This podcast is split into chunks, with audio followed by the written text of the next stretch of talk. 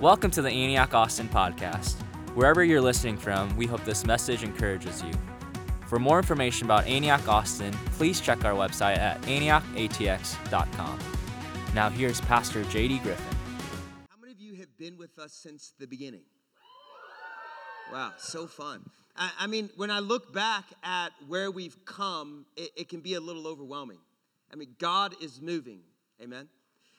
And we've had some incredible mountaintop moments. I was talking to a family uh, actually this week that a year ago, they literally thought their marriage was over. Like they were at the end. And the husband had actually had went off and was out of the house for a couple of days. And we were able to sit down together, and God met us in that moment a year ago. And God began a restoration process in that relationship. That now they would say their marriage has never been stronger. They're loving each other more than they've ever have in their ten years they've been married. But maybe the coolest thing is, is how it's affected their kids. Because just this past week, their kids were actually involved in seeing one of their friends make a decision to follow Jesus. They got to be a part of it as a family. And that's just like a microcosm. That's one instance of the amazing things that God's been doing here at Antioch over the past two years. And at the same time as we've been in the middle of just this incredible mountaintop season, we've also had some valleys. There's been some challenges. Uh, th- this year for some of us could be marked as maybe one of the hardest years of our lives. I, I know for me personally, I'm ready to leave some of the stuff from this past year behind. Anybody else? Any, anybody else ready to move forward and leave some stuff behind? Because although we have been experiencing amazing breakthrough, we're also still in the middle of a fight. And, and that is the beautiful tension of church, if I'm just going to be real with you. Church is this amazing moment where we come together and we celebrate Jesus together in moments where you might be sitting next to somebody going through the toughest time of their life, and you might be going through the best time of your life. But when we come together, Jesus can do more than we can ask, hope, or imagine. And, and that's the power of community.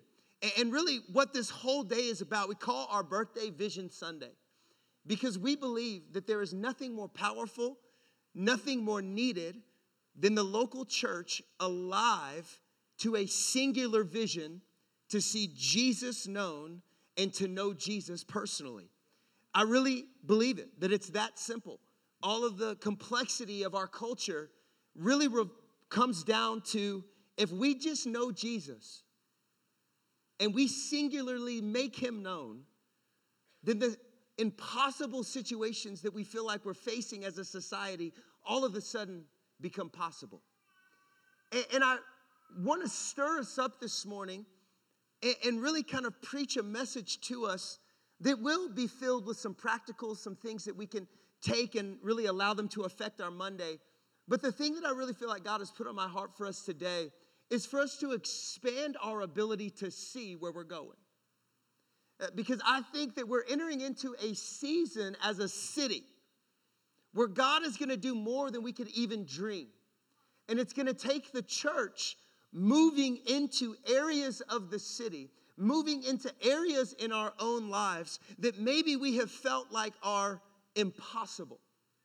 Maybe we have felt that they are too big, that the complexity is, is too large. And I just believe that we're in a season right now where God is giving us an invitation to move forward. And I want you to take that beautiful Antioch pin that you got when you walked in. We spared no expense on these pins. Please be careful. They give you about a top of uh, about five clicks and then they break.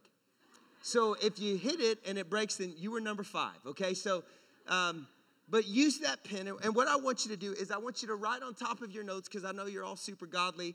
You know, because people that take notes, you know, God hears your prayers more than people that don't take notes. That's a joke. But I want you to write on top of your notes, it's time to move. It's time to move. And if you have a Bible with you this morning, I want you to make your way to Joshua one. Joshua one. We're going to read the first six verses of this chapter. If you don't have a Bible, we'd love to hook you up. You can just go to the Get Connected corner and ask for one, and we've got you. But if you don't want to own a Bible, you can just download an app, or you can just look at the screens. Are you ready? Say amen. After the death of Moses, the servant of the Lord, the Lord said to Joshua, son of Nun, Moses' aide, Moses, my servant, is dead. Now then, you and all these people get ready to cross the Jordan River into the land that I'm about to give you. I will give you every place where you set your foot, as I promised Moses. Your territory will extend from the deserts of Lebanon and from the great river and the Euphrates, all the Hittite country to the Mediterranean Sea in the west. No one will be able to stand against you all the days of your life. As I was with Moses, so I will be with you. I will never leave you nor forsake you. Be strong and courageous, because you will lead these people to inherit the land that I swore to their ancestors to give them. I want you to look at your neighbor and say, get ready. Now, come on, church. I want you to look at your neighbor. I want you to tell them, declare to them, get ready. Get ready. There we go. Sounds better. Hey, I want to start with a question. How, how many of you like to try new things? Do people like to try new things? Okay. So those of you who didn't raise your hand, you don't like to try new things, right? Right? And there's a reason why you don't like to try new things, right? I mean, new things are scary. They're uncertain. There's things that can go catastrophically wrong. Be honest with you, I like to try new things, and I like to try them at one hundred ten miles an hour. Anybody else with me there? I, I love to charge into things I have no business doing. I love to attack situations that are over my head, and I believe as I'm charging forward that I can do it. I literally believe that I can do it, and, and this really displayed itself in nineteen ninety-one, right in the middle of the rollerblade craze. How many of you were alive and well when rollerblades were the bomb dot com? All right. Now, here's the deal. I wanted to be like the dudes. I wanted to be like Zach Morris on Saved by the Bell. You know what I mean? Like, I wanted to be cruising around the, the school hallways on my rollerblades, looking cool. And, and, but the thing is, because I like to try new things at one hundred ten miles an hour, I didn't just want to rollerblade down the street with my mom. No. I wanted to, like, do tricks. I wanted to spin and flip and, like, do stuff, you know, so that when I'm going in the park as a little third grader, that I'm I'm looking like the ladies cannot resist me on my rollerblades. You feel what I'm saying? And so I get this idea that I need to know how to do a three sixty on my rollerblades. Me and my brother were hanging out in the garage one summer morning because we were kicked out of our home by our mother. Hi, Mom. She's right here. Shout out to all the moms who kick your kids out of the house in the summer. Respect. So here's the deal. I had this idea sitting in the garage with my younger brother. Hey, dude, let's learn how to do three sixties on our rollerblades. He's like, bet, bet, bet. So we go to the driveway, and we start trying to do this, right? Now, we can't we can't complete the rotation. We get like halfway and fall, right? We, we can't figure it out. This is pre-YouTube. There are no instructional videos. This is like back in the day when you learn things by trying them, all right? And so we're we're like going for it, and we cannot complete the rotation. We can't figure it out. Now, being a little boy, your solution to everything is speed. If I can't do it slow, surely I can do it fast, right? I mean, that that is our problem. In our mind, we can't complete the rotation because we're going too slow. So we're like, well, how do we get going faster? I'm like, Jake, bro, that's why I'm here. Jake's my little brother. I'm like, dude, let me tell you, it's simple. Go get your bicycle. I'm going to tie a rope to the back of your bike. Then I'm going to hold on to the rope. You're going to ride as hard as you can down the street. And when I start getting going fast enough, then I'm going to jump. I'm going to hurl my body into the air, and I'm going to complete a three sixty.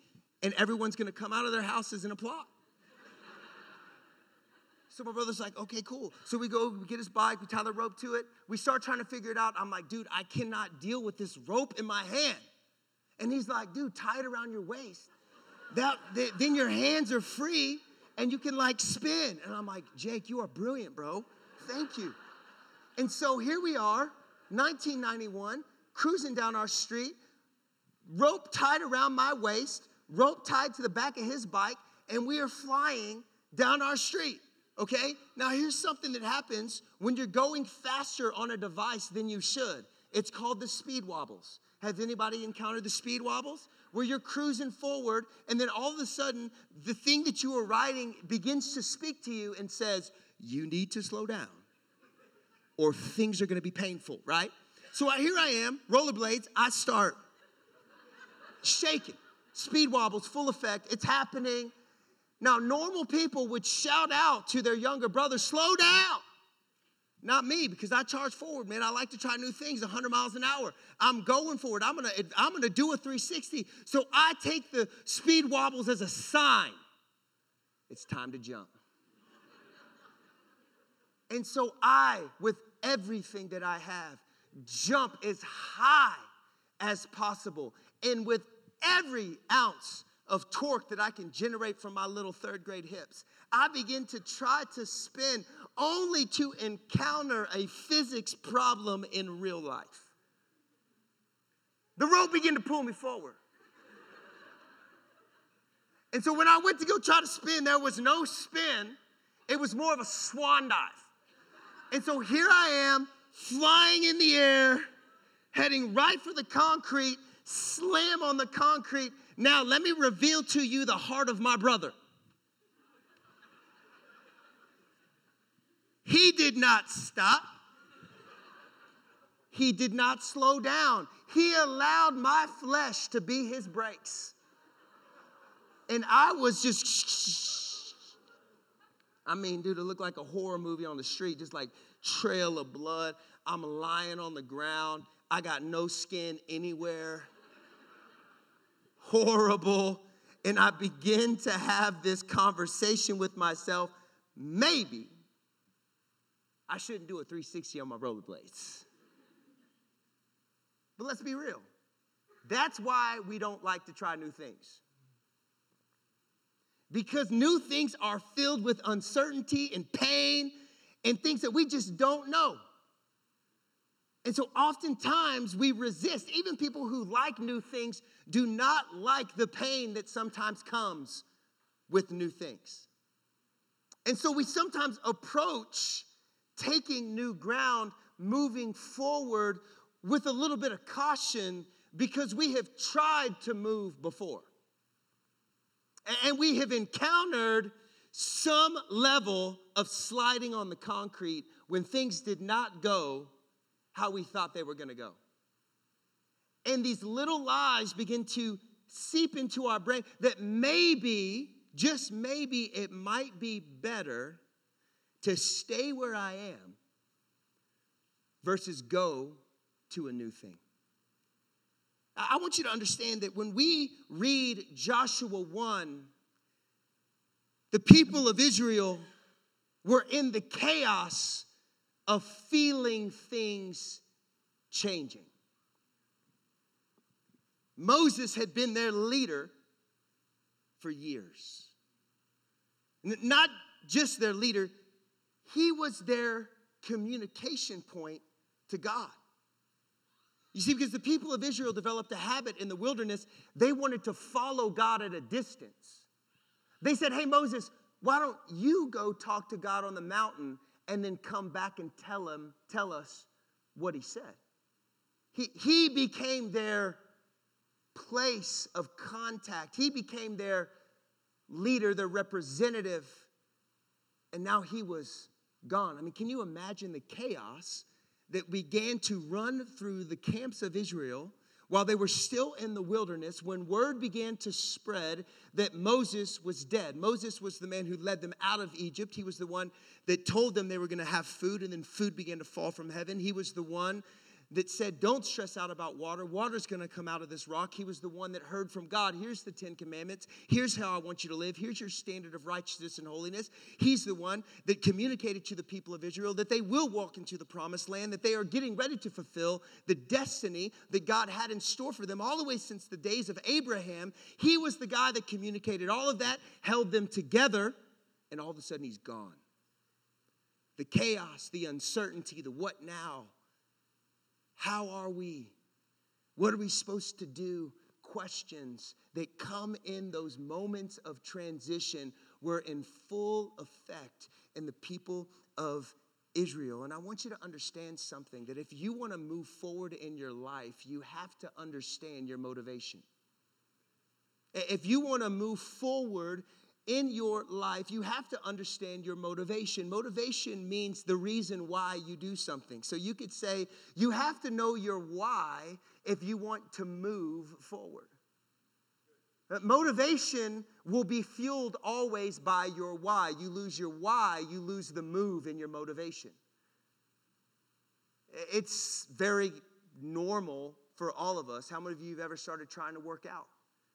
You lose your why, and then all of a sudden, the motivation kind of loses its move in that gym membership you signed up for for a year, you use for a month because you lost your why, right? If you want to move forward, you have to know your why. And when God spoke to Joshua,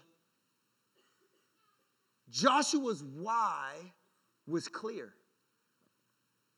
Because there's a sentence that we could sometimes just fly past, but it's a sentence that's a window into the clarity of his why that really gave him the strength to be the one who said, we will move from a place of wilderness into a place of promise.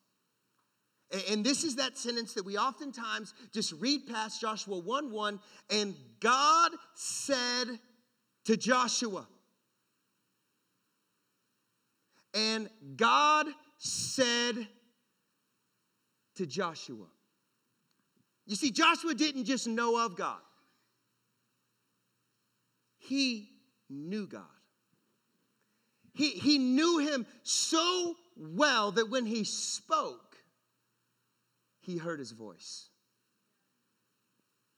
You see, this was unique because when the people of Israel spoke to, Mo- when the people of Israel told Moses to go to the mountain and they said, we're going to stay back here, you go talk to God. Guess who was the only person who went with Moses? Joshua. Joshua did not have a follow, follow at a distance relationship with God. Joshua was a God chaser. Joshua was one who pursued the living God with everything that he had. He had an internal fire that was not relegated to his circumstances, but from his relationship with God. If you don't want to lose the move in your motivation, you have to understand that your why being to know Jesus will never run dry.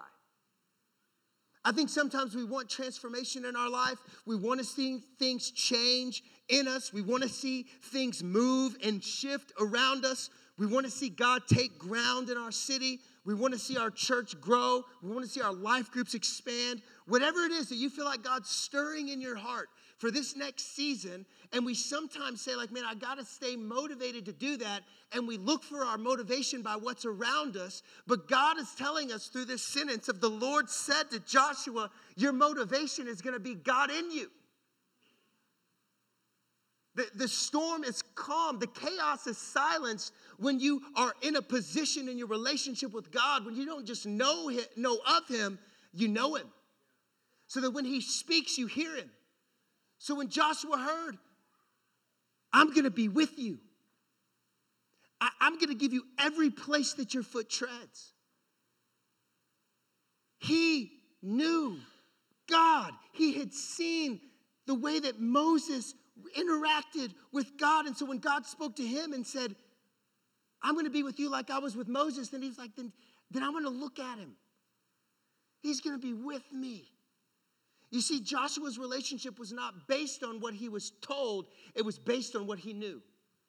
Come on, church. I believe it's time for all of us collectively to say, we're going to burn for Jesus alone so that we can be an unstoppable force together.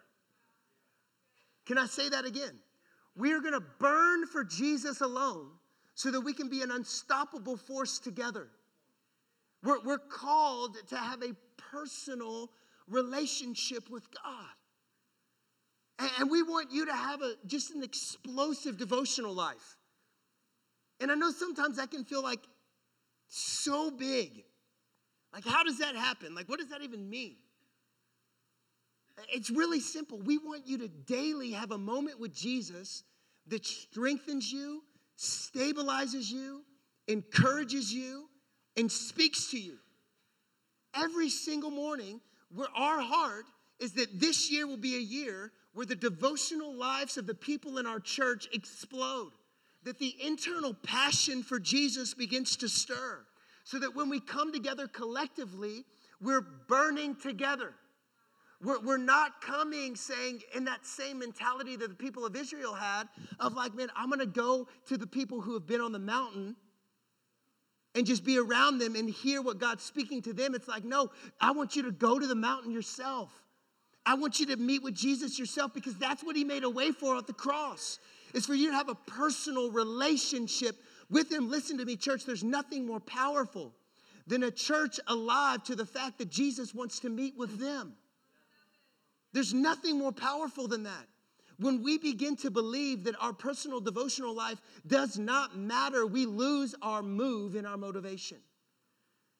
The things that you want to see shift in your life become secondary, because our motivation begins to wane because we lost our why. A personal fire for Jesus is the why that won't run dry. It is the place that will never let us down. It is what stabilizes in storms. It is what holds us in chaotic moments. It is what is the calming voice in the middle of things you think are going to kill you. If you don't know how to hear him in peacetime, don't think you're going to figure it out in wartime. If, if you can't hear God speak, Joshua heard God speak in peace, because war was coming. If, if you're not positioning yourself daily and giving yourself, your heart, an opportunity to breathe, to read the Bible every day, just read something. And look, we, we have a million resources for you. Seriously, if you need help, ask any of our leaders, any life group leader, anybody at the Get Connected Corner. You're like, I don't know where to start. We want to help you get started. There's apps, there's books, there's tools, there's resources. But hear me, church, this is our opportunity to be a people that hear God say, to hear him speak, to have that internal encounter that begins to move us into the transformation that he's called us to walk in. The Lord said to Joshua, Joshua's motivation was clear. And then God said, now then, you and all these people get ready to cross the Jordan River into the land that I'm about to give them to the Israelites. When God spoke this in verse two, it was harvest time. Harvest time means that it had rained a lot, and that's why the crops are popping. How many know what happens to a river when it rains a lot? It rises and it gets rapidy. Thank you.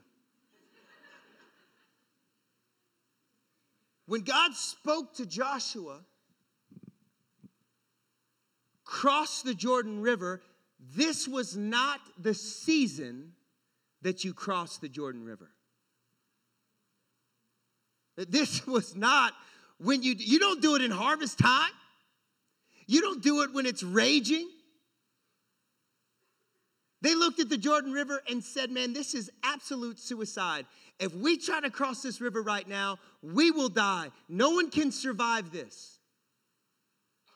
No one can make it through this.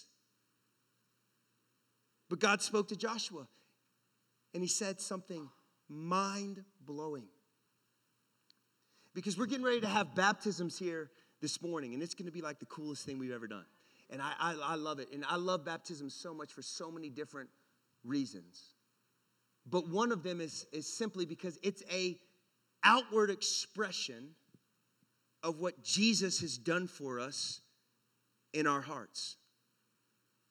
We're, we're buried with Christ in baptism, and we're raised to walk in newness of life. There's nothing that happens in this water except a picture of what God is doing. You understand what I'm saying?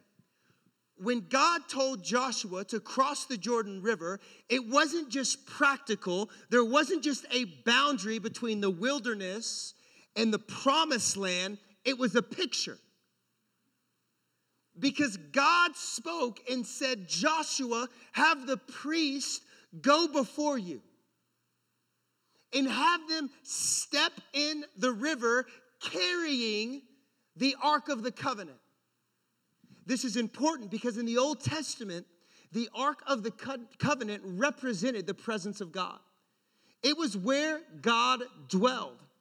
The priests carrying it were significant because Jesus is our high priest. Are you with me?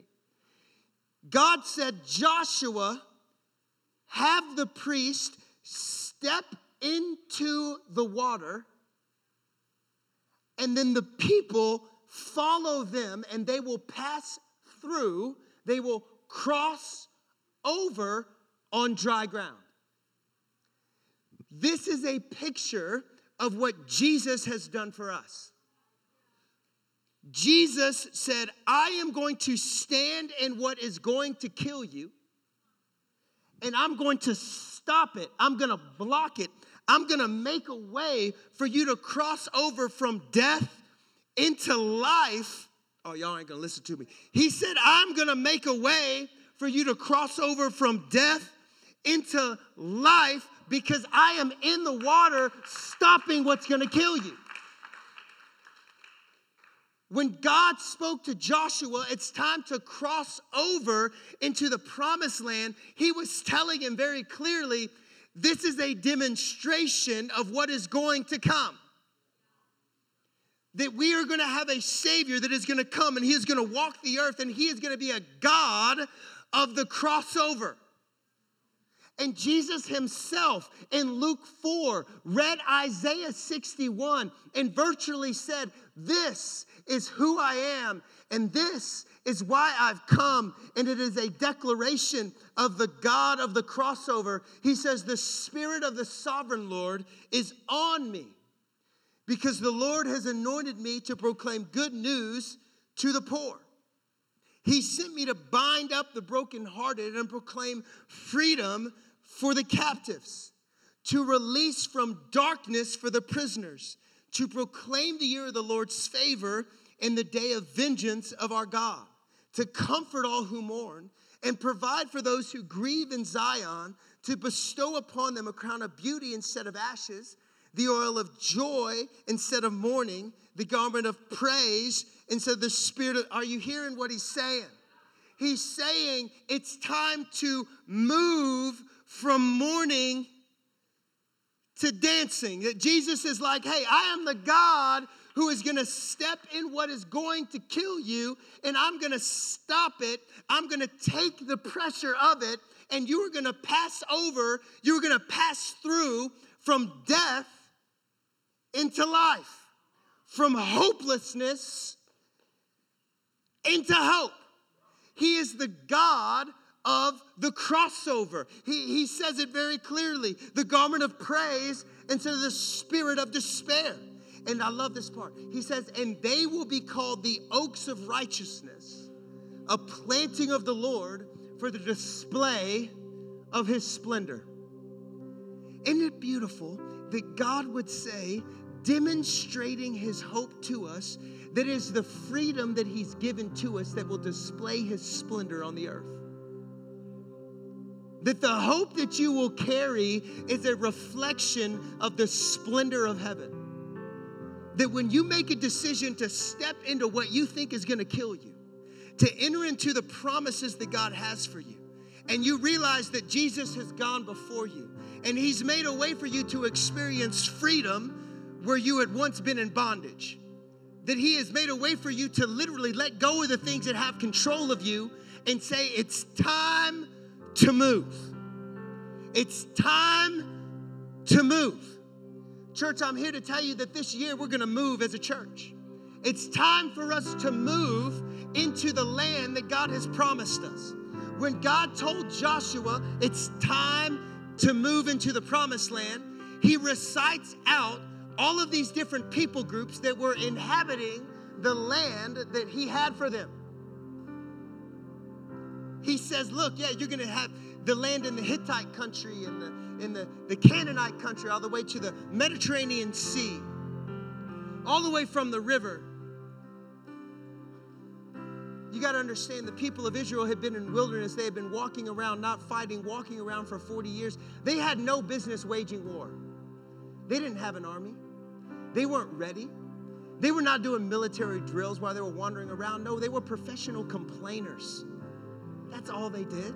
And God said, it is time for you to step into areas of the land you have no business being in, because I'm going to give you every place your foot treads. Come on, somebody, listen to me. It's time for us to begin to live our lives understanding that no longer do I just walk into the offices of Facebook because I work there. I am stepping into that office saying, this is now the Lord's. I, I'm crossing over. I'm not just going to my office anymore. I'm not just walking through U T's campus. I'm now saying, it's time to move. I'm not a guest here. Are you hearing what I'm saying? It's time for us to begin to live as a church, as a moving people, that we understand that God is with us to give us every place our foot treads. Stop living like you're a guest and begin to inhabit what God's freely given to you. Come on, somebody, listen to me. The city is waiting for a church to stand up and make Jesus known, because they're burning for him. Our city is waiting for a church to step up and say, Jesus and Jesus alone. He's here. You can cross over from death to life. You can cross over from hopelessness into hope. You can move from despair to freedom. It's time to move. Are you hearing what I'm saying? It's time to move. It's time to move, church. It's time to take ground. It's time to believe bigger than we've ever believed before. It's time for us to see God do more than we could ask, hope, or imagine. It's time. It's time to move. Are you ready to move? I'm, I'm asking you, are you ready to move? Are you ready to cross over? Are you ready to step into more? Are you ready to take the promised land? If you're ready to move, I want you to stand to your feet. I want you to give God the biggest praise that you've ever given him in the history of your life, because we serve a God that moves us from death to life.